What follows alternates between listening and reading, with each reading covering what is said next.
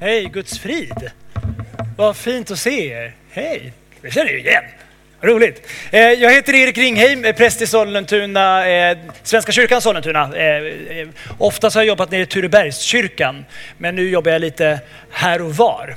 Det är ju palmsöndag idag och eller så här, jag går rakt in på predikan, det är okej? Ja. David, föreståndare här, han, han sa att ni har ett predikotema. Ni har utgått från Richard Fosters bok Vägar till glädje, eller hur? Och att jag skulle predika lite om glädje. Typ så. Hej Brittis! Ja. Eh, det är palmsöndag, Jesus Kristus rider in i Jerusalem och folk är glada. Medan han själv är på väg mot döden.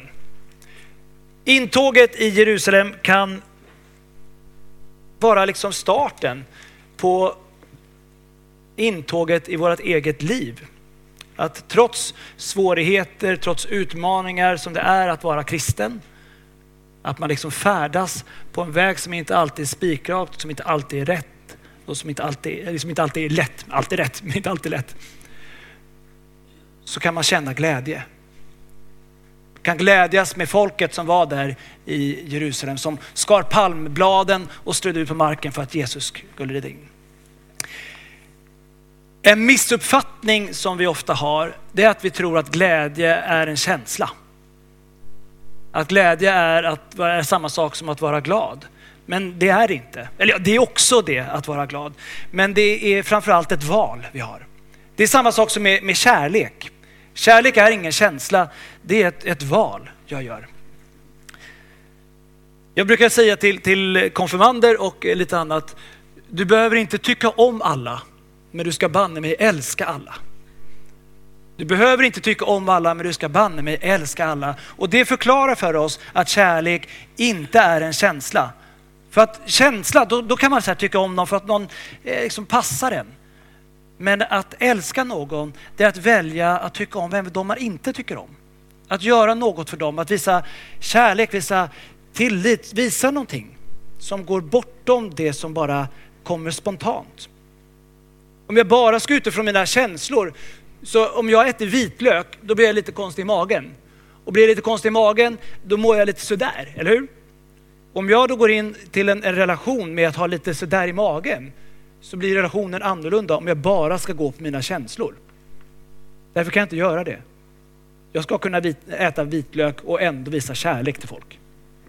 Och ibland kan jag äta, ibland kan jag, att inte äta vitlök kan bara visa kärlek till folk. Ja. Så här står det i Matteus evangeliets femte kapitel, verserna 46 och 47. Om ni älskar dem som älskar er ska ni då ha lön för det. Gör inte tullindrivarna likadant. Om ni hälsar vänligt på era bröder och bara på dem, gör ni då något märkvärdigt? Gör inte hedningarna likadant? Och jag menar att det är på samma sätt med glädjen.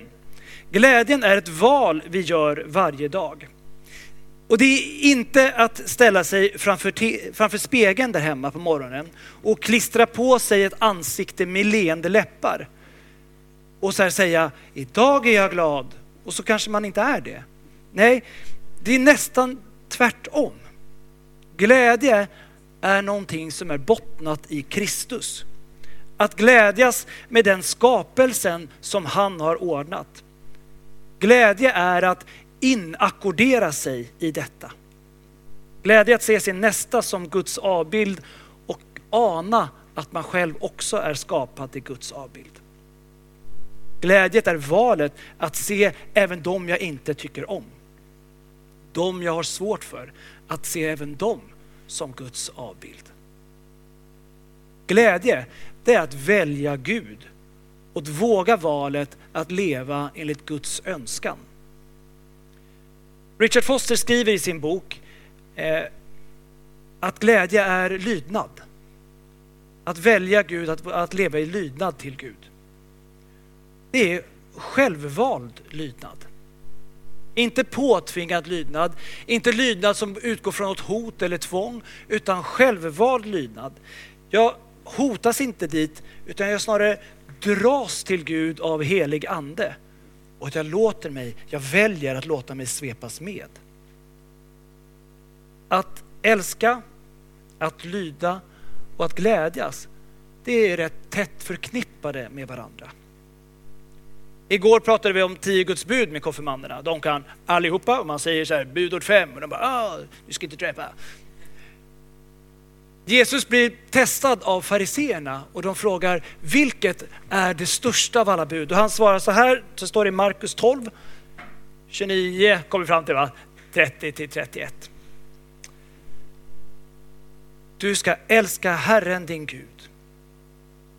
Här står också, Jesus svarade, du ska älska Herren din Gud av hela ditt hjärta, av hela din själ, av hela ditt förstånd och hela din kraft. Och sedan kommer detta. Du ska älska din nästa som dig själv. Det är det dubbla kärleksbudet. I det så ligger det både kärlek, du ska älska Gud, men också lydnad. Du ska inackordera dig under Gud som Gud. Och det ingår också älska av sin nästa. Och i det så ligger också det som är glädje.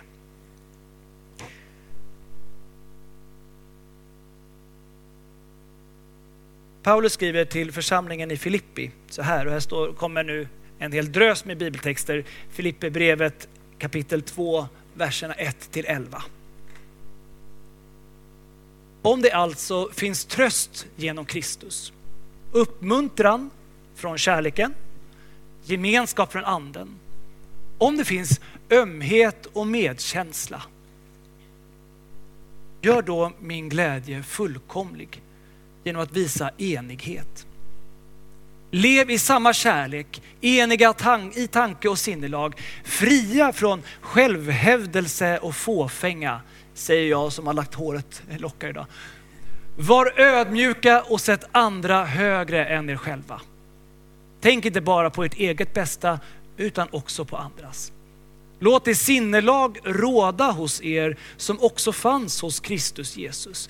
Han ägde Guds gestalt men vakade inte över sin jämlikhet med Gud utan avstod från allt och antog en tjänares gestalt då han blev som en av oss.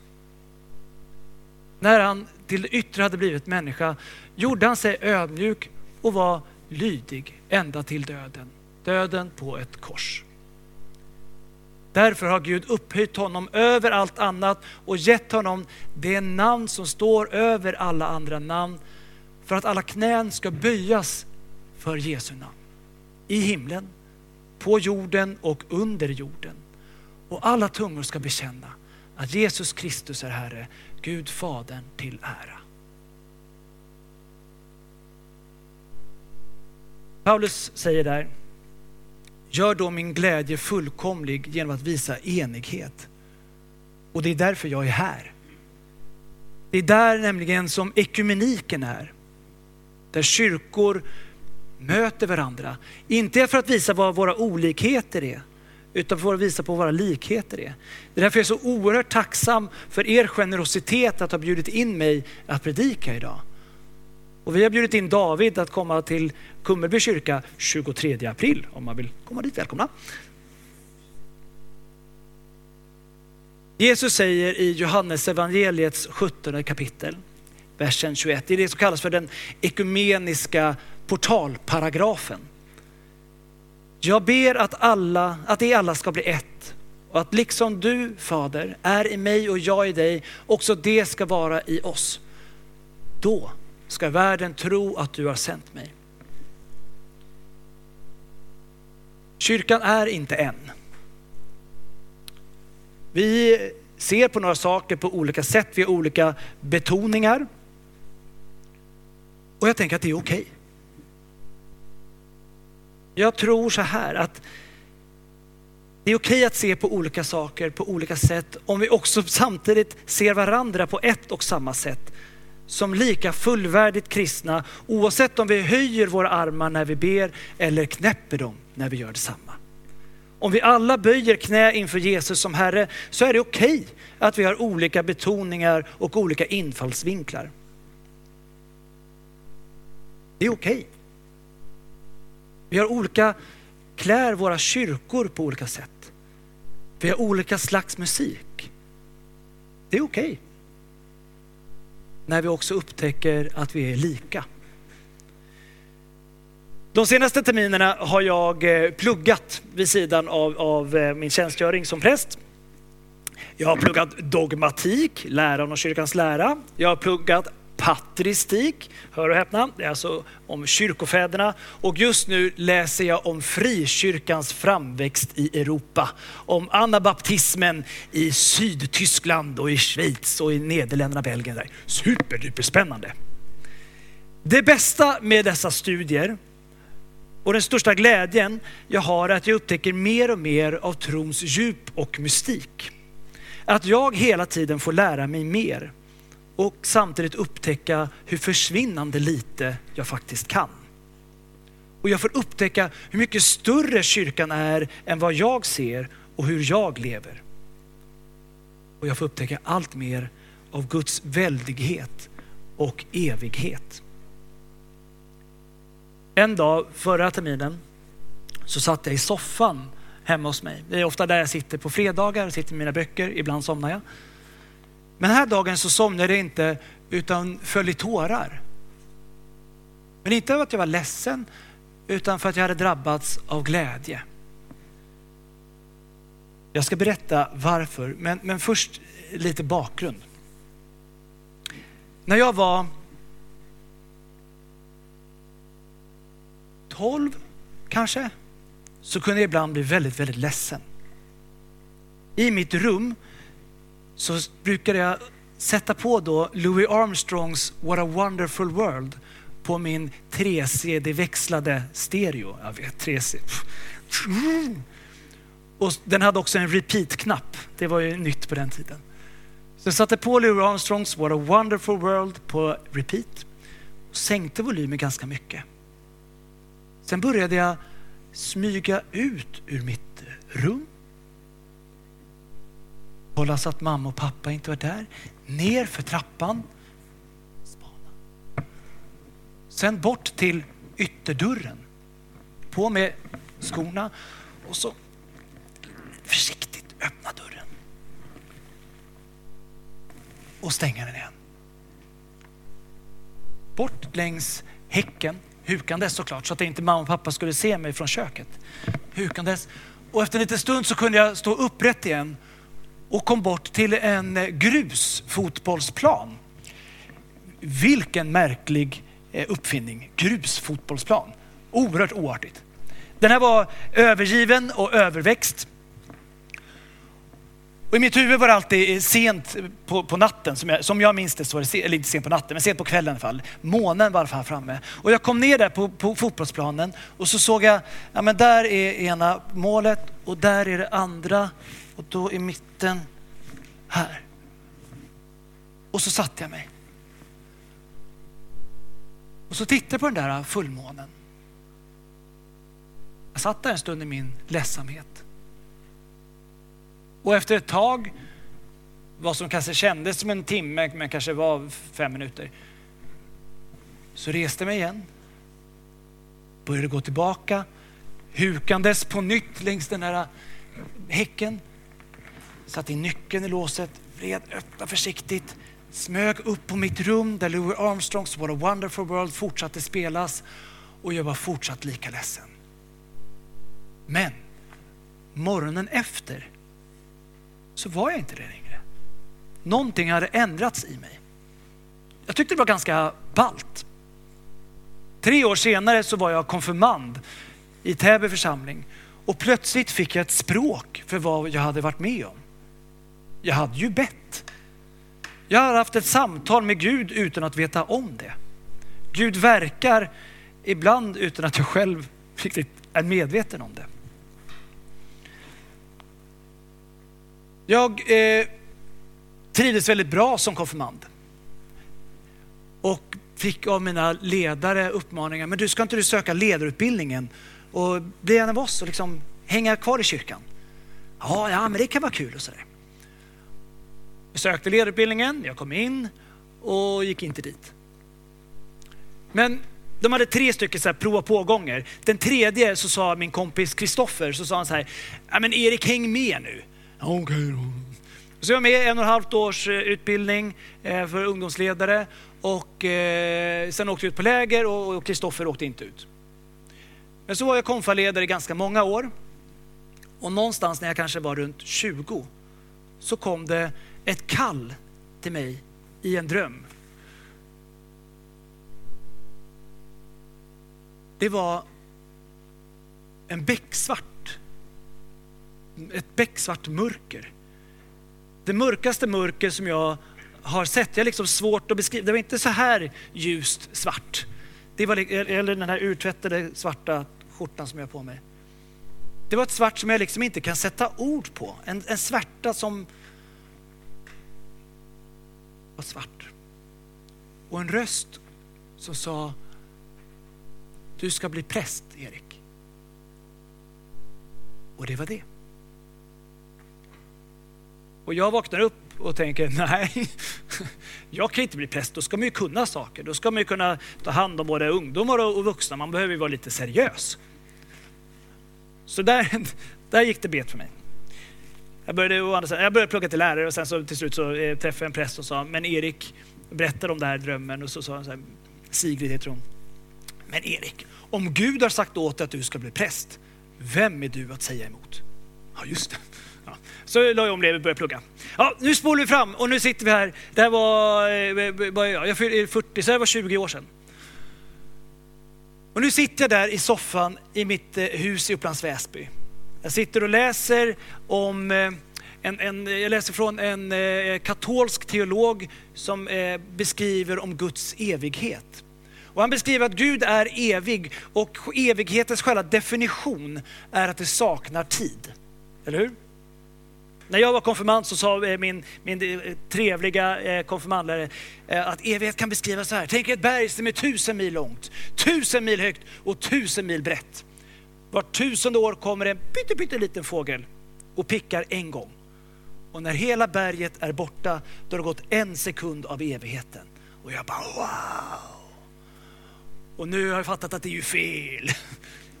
För det beskriver ju något timligt. Och evigheten är ju inte timlig. Och jag satt där hemma och läste i boken och såg att evigheten är ju liksom bortanför då även ljus. För ljus rör sig genom rum och tid, eller hur? Ljus är också timligt. Och då insåg jag sittandes där att evigheten är då per definition svart. Och jag insåg, jag hade trott att den kallelsen jag hade fått var sann. Det har jag alltid trott, jag har alltid känt att den var det. Men 20 år senare så föll jag i tårar för jag insåg att den verkligen var det. Att det var genom Guds evighet bröt igenom Gud bröt igenom sin evighet för att tilltala lilla mig, 20 år gammal. Drömmen var inte sprakande och stor. Den bara var. I första kungaboken, 19 kapitlet, verserna 11 till 13. Profeten Elia är på flykt. Han har gömt sig i en grotta och han har fått av Gud, har sagt Gud säger det här. Gå ut och ställ dig på berget inför Herren. Herren ska gå fram där. Alltså han uppmanar Elia att när jag kommer förbi, ja men kom ut så kan vi tjabba lite. En stark storm som klöv berg och som krossade klippor gick före Herren. Men Herren var inte i stormen. Efter stormen kom ett jordskalv, men Herren var inte i skalvet. Efter jordskalvet kom eld, men Herren var inte i elden. Och efter elden kom ett stilla sus. När Elia hörde det gömde han ansiktet i manteln och gick ut och ställde sig vid ingången till grottan. Då göd en röst som sa, varför är du här Elia? Gud verkar inte bara i de stora skeendena, han verkar i alla skeenden. Till mig i en dröm, till Vi har ju eh, biskopar i Svenska kyrkan, det vet ni. Vi har en biskop i Stockholm som heter Andreas. Eh, klok och trevlig. En dag så var han på Skansen eh, och eh, skulle titta efter de nyfödda björnungarna. Massor av människor stod där och spanade. En liten pojke en bit bort stod där och ropade Mamma, mamma! Och alla så här, titta dit. Det är en myra på mitt finger. Och mamman blev arg. Men en myra, det finns en myror överallt. Vi hävs ser på björnarna. Men när pojken lät sig förundras över storheten i en myra. Han väntar inte på att Guds gigantiska kraft i den här unika björnungen var det som skulle vänta. Så han lät sig förundras över det lilla. Lydnad är också att låta sig förundras. Att vi inte ska vänta oss mer och mer och större och starkare och bättre och bättre. Utan glädjas i det vi har i Jesus. Att låta oss förundras över myrorna i vårt liv. Och vet ni, förundrans närmaste källa, eller känsla, det är glädje. Att inte låta sig förundras över myrorna i vårt liv, över de små drömmarna, över mötet med en blick med en annan människa. Det är att beröva oss också glädje. Vi kan känna glädje över Guds skapelse. Vi hörde i bönen innan, tack Gud för att solen lyser denna vårdag. Vi ska inte bara söka Gud i det stora, utan i den lilla susningen. En kort tillbakablick igen till min tonårstid. Han, han killen som fick in mig på den här ledarutbildningen, Kristoffer, han, eh, han dog. Eh, ganska många i hans dog inom loppet av två, äh, många i hans familj dog inom loppet av två och ett halvt år. Men Kristoffer han, han, han, krockade med, med, sin bil och eh, hade inget säkerhetsbälte. Eh, och begravningen var i Täby kyrka. Eh, det, är en, det ser lite liknande som Sollentuna kyrka, 1100-talskyrka, sten, ni vet. Sådär. Ja. Packat med folk. Eh, han hade gått om ett år i gymnasiet så det var hela gymnasieskolan nästan var där. Det var hur mycket folk som helst. Jag fick sitta uppe på, på läktaren och det var en sån här eh, novembergrå dag. Ni vet när molnen är milsvida och det liksom bara är grått. Och prästen håller sitt griftetal och han säger Kristoffer, han, han var som ett ljus för oss alla. Han var en ganska busig kille. Han var som ett ljus för oss alla. Och precis då så kommer det genom fönsterrutan där i kyrkan. Genom de där stora massiva gråa månen kommer det en liten strimma av solljus och träffar mitt på kistan. Och hela församlingen lät sig förundras. Det var omöjligt att inte förstå Guds närvaro där och då. Stört omöjligt. Det var en förundran över evighetens genombrott i det timliga. Jesus säger, Johannes 8 kapitel 12 versen. Jag är världens ljus. Den som följer mig ska inte vandra i mörkret utan ha livets ljus. När vi vandrar genom våra liv med Jesus i våra hjärtan, då blir vi som eh, reflexer. Om vi tänker oss att det är november igen, då det är grått och mörkt och vi bär våra reflexer som vi vuxna är dåliga på att bära. Men dess funktion är att något strålkastare lyser på den och de reflekterar tillbaka, eller hur?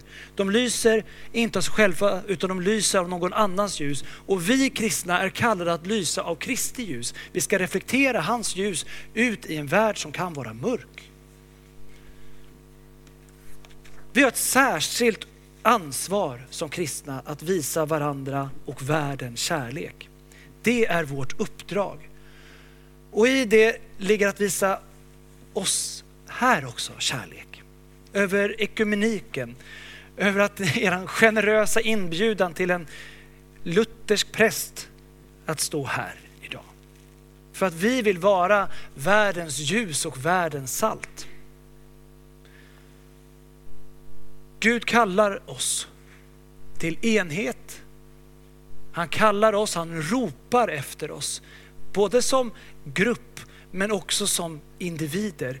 Redan från skapelsen har han ropat efter oss. Ni vet eh, Adam och Eva, käkar eh, frukt, jättegott. Och ganska snart efter så kommer Jesus, eh, ja, faktiskt Jesus kommer gående i skapelsen. Jesus säger han var inte född sen i det. Och jo, för Gud lever ju i evigheten. Jesus är både med i skapelsen och han är med i inkarnationen. Och det är därför vi kan också ha hoppet att han är med i slutet. För slutet har ju redan hänt i evigheten, eller händer, är pågående. Jag vet inte, det kan inte ha hänt i evigheten eftersom det blir timligt, men det, ja, ni fattar. Det händer på andra saker. Ja. Så här står det i första Mosebok, tredje kapitlet, eh, åttonde versen. Och här tycker jag kanske är en av de vackraste bitarna i, i, i eh, ja, kanske hela Bibeln. Då öppnades deras ögon och de såg att de var nakna och de fäste upp fikonlöv och band omkring höfterna. Då hörde de Herren Gud vandra i trädgården i den svala kvällsvinden. Hur vackert är inte det? Gud kom gående i den svala kvällsvinden. Då gömde sig mannen och kvinnan bland träden för Herren Gud. Men Herren Gud ropade på mannen. Var är du? Det ropet ropar han fortfarande. Var är du? Vi behöver säga, här, här är jag.